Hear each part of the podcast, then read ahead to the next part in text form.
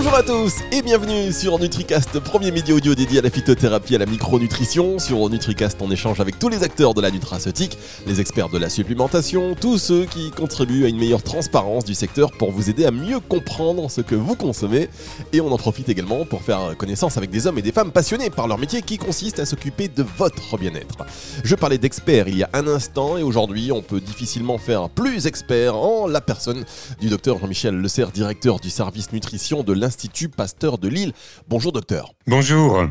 Bon, écoutez, je suis ravi et merci avant toute chose hein, d'avoir répondu euh, présent à notre invitation. Je suis vraiment euh, très heureux de vous accueillir sur NutriCast à l'occasion de votre récente publication sur le lien entre la nutrition et l'insuffisance cardiaque. L'insuffisance cardiaque euh, est une pathologie en pleine expansion, taux de mortalité assez élevé quand même, que l'on pourrait prendre en charge beaucoup plus efficacement en contrôlant les facteurs de risque, dont la nutrition ou la dénutrition d'ailleurs. Voilà, c'est ça. Le plus souvent, quand on parle d'insuffisance cardiaque, on pense médicaments, on pense euh, régime sans sel. En fait, il y a beaucoup, beaucoup d'autres choses à faire quand on a une personne qui est insuffisante cardiaque. Et, en particulier, euh, son état nutritionnel est, très important à considérer. Et on sait maintenant qu'il existe très souvent euh, une dénutrition qui commence souvent par ce qu'on appelle une sarcopénie, c'est-à-dire une diminution de la masse maigre, qui est un élément qui va permettre malheureusement à la personne d'entrer dans la, dans la dénutrition.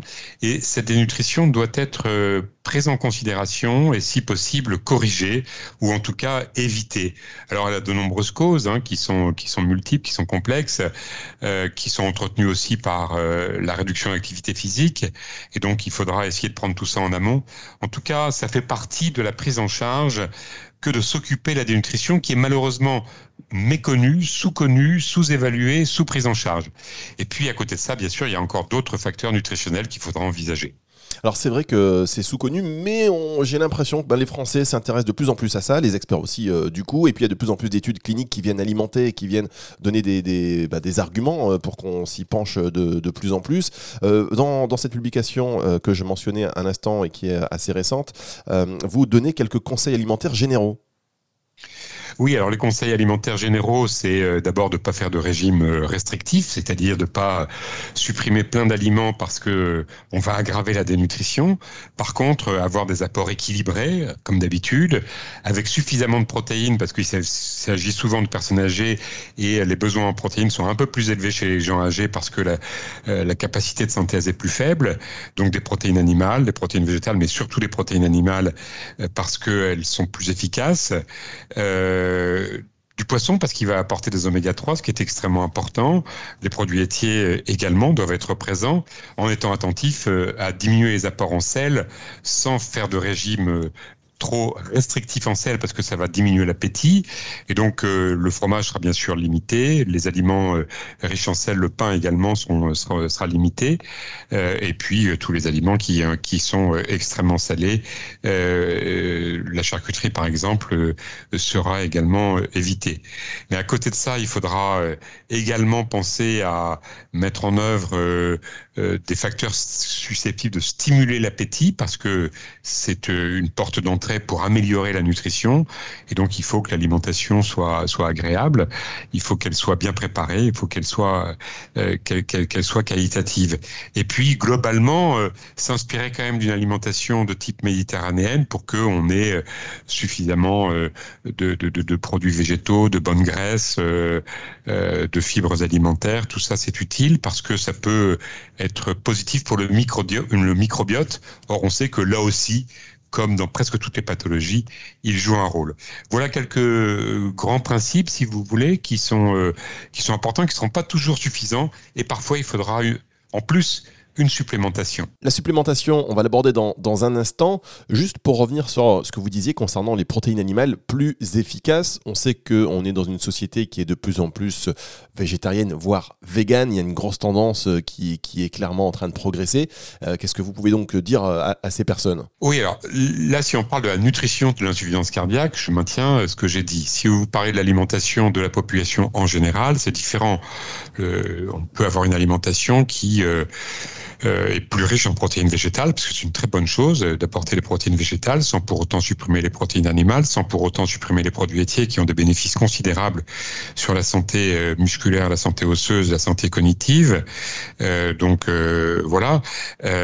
maintenant, dans le cas de l'insuffisance cardiaque, c'est un peu différent puisque on a besoin d'apporter des protéines de qualité euh, pour des gens qui n'ont pas beaucoup d'appétit. Et donc des protéines de qualité, c'est les protéines animales. Pour des gens qui n'ont pas beaucoup d'appétit, il ne faut pas des volumes importants. Or, les protéines végétales suggèrent, enfin nécessitent des volumes importants. Donc euh, voilà, quant au véganisme, c'est un mode alimentaire qui est intrinsèquement déséquilibré, donc je ne conseille pas. Il n'en est pas de même du végétarisme, qui est un mode alimentaire qui a tout à fait sa place dans une alimentation normale, à condition d'y rajouter du poisson, parce que sinon on a un déficit en oméga 3. Donc euh, voilà, c'est là ici on est dans le cadre de l'alimentation de l'insuffisance cardiaque, qui est une alimentation très particulière de gens qui sont quand même très diminués et pour lesquels on veut éviter d'aggraver de, la dénutrition. Et souvent, ce sont des gens âgés, souvent, ce sont des gens qui ont des, des comorbidités, donc il faut qu'on soit attentif. Il ne s'agit pas de les gaver de viande rouge, attention. Hein. Ceci étant, comme il y a un déficit en fer dans l'insuffisance cardiaque, il n'est pas inutile de consommer un peu de viande rouge. Très bien. Et alors, vous parliez de l'importance de la supplémentation. Est-ce que vous pouvez nous en dire un peu plus? Oui, alors on est dans une pathologie et donc euh, dans une pathologie, euh, on peut considérer que l'alimentation ordinaire toute seule, j'allais dire toute nue, ne suffit pas forcément à couvrir tous les déficits qui sont observés. Et donc, euh, dans l'insuffisance cardiaque, on a observé qu'il y avait des déficits en fer qui sont tout à fait fréquents, qu'il y avait également d'autres déficits qui euh, étaient fréquents, comme le déficit en vitamine D. Et puis, euh, il a été mis en évidence que des supplémentations en certains nutriments étaient bénéfiques. Alors, euh, on sait le rôle de la vitamine B1 dans la fonction cardiaque, mais là, la supplémentation n'est efficace que par voie parentérale. Donc, on on va pas trop en parler. Par contre, euh, il y a trois autres nutriments qui euh, sont candidats, si je puis dire. Le premier, c'est le sélénium, euh, mais on manque d'études formelles sur le sélénium, en sachant que le déficit sévère en sélénium est rare et conduit à une insuffisance cardiaque. Mais c'est surtout sur les oméga 3 d'une part et le, coenzyme Q10 qu'il y a eu des travaux d'intervention euh, puisque d'un point de vue scientifique, il est important qu'on s'appuie sur des études expérimentales cliniques de qualité, randomisées. Euh, et donc, il y a eu des études de supplémentation en oméga 3 à longue chaîne qui ont montré une petite, euh, mais statistiquement significative, réduction de l'insuffisance cardiaque et surtout de la mortalité toute cause chez les sujets qui étaient supplémentés en oméga 3. Et puis il y a eu euh, également plusieurs études sur le coenzyme Q10 qui est en fait un nutriment pas très connu euh, qui a un statut un peu particulier parce qu'à la fois euh, l'organisme est capable d'en synthétiser, mais euh, il le trouve aussi dans son alimentation. Donc c'est pas vraiment un nutriment essentiel puisque on est capable de le, synthétiser, mais il est très important. Et c'est ce qui est intéressant aussi, c'est que c'est sa forme active, l'ubiquinol, qui euh, est plus efficace. Cette forme active euh, se forme dans l'organisme, hein, euh, mais elle peut aussi être apportée par, par l'alimentation.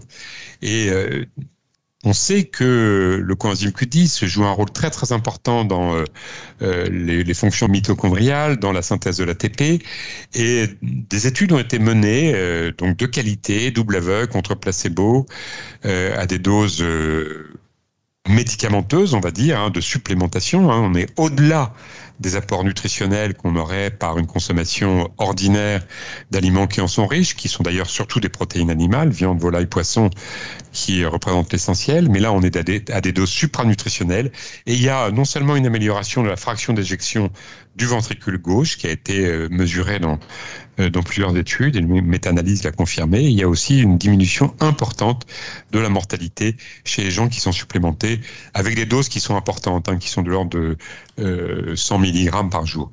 Mais euh, c'est intéressant parce que voilà, à côté des médicaments, il ne s'agit pas d'arrêter les médicaments, hein, il s'agit simplement d'essayer d'avoir une, une approche globale. Enfin, je parlais tout à l'heure du fer pour faire le tour des euh, nutriments qui sont euh, susceptibles d'améliorer la condition, euh, la condition cardiaque. Donc fer, sélénium, vitamine B1, vitamine D, qui n'a jamais d'inconvénient à supplémenter. Et donc on rajoutera, même si on manque encore de preuves définitives pour la vitamine D, oméga 3 à longue chaîne. Et puis coenzyme Q10 dans sa forme bioactive qu'on appelle ubiquinol. Voilà donc des conseils utiles chez les gens qui sont en suivant cardiaque, en plus des conseils alimentaires en plus des médicaments qui sont euh, indispensables chez ces patients qui euh, sont des patients euh, avec un risque cardiovasculaire très très élevé. Eh bien, écoutez, Jean-Michel Le Serre, merci beaucoup euh, d'avoir été avec nous sur NutriCast aujourd'hui. Je pense que ça a été euh, très clair euh, pour tout le monde et, était essentiel aussi de, démontrer ben, qu'on avance hein, quand même pour essayer de, traiter ces, pathologies qui sont, bah, qui sont, avec, on, le dit et vous l'avez dit, un taux de mortalité élevé. Mais bon, il y a quand même des pistes et des études de plus en plus bah, rassurantes hein, sur l'efficacité, notamment de, de l'ubiquinol par exemple, ou de la, des oméga 3 à, à longue ou encore de la vitamine D. Et, puis, et puis surtout une prise en charge globale. Hein. La, la, lutte contre la dénutrition, il faut vraiment pas la négliger parce que les gens ne s'en rendent pas compte. La dénutrition, la sarcopénie est invisible en quelque sorte. Et donc il faut bien considérer que ce sont des gens qui sont très très fragiles. Il faut s'occuper de, de leur alimentation globale. En tout cas, merci de d'avoir euh, donné l'opportunité de parler de la nutrition de cette pathologie qui est une pathologie fréquente et une nutrition qui n'est pas souvent euh, très connue. Jean-Michel Le Serre, directeur du service nutrition de l'Institut Pasteur de Lille, merci d'avoir été avec nous. Merci pour tous ces précieux conseils et missions à écouter sur nutricast.fr et sur toutes les plateformes de streaming audio, à partager bien évidemment. Je vous dis à très bientôt sur Nutricast. Au revoir.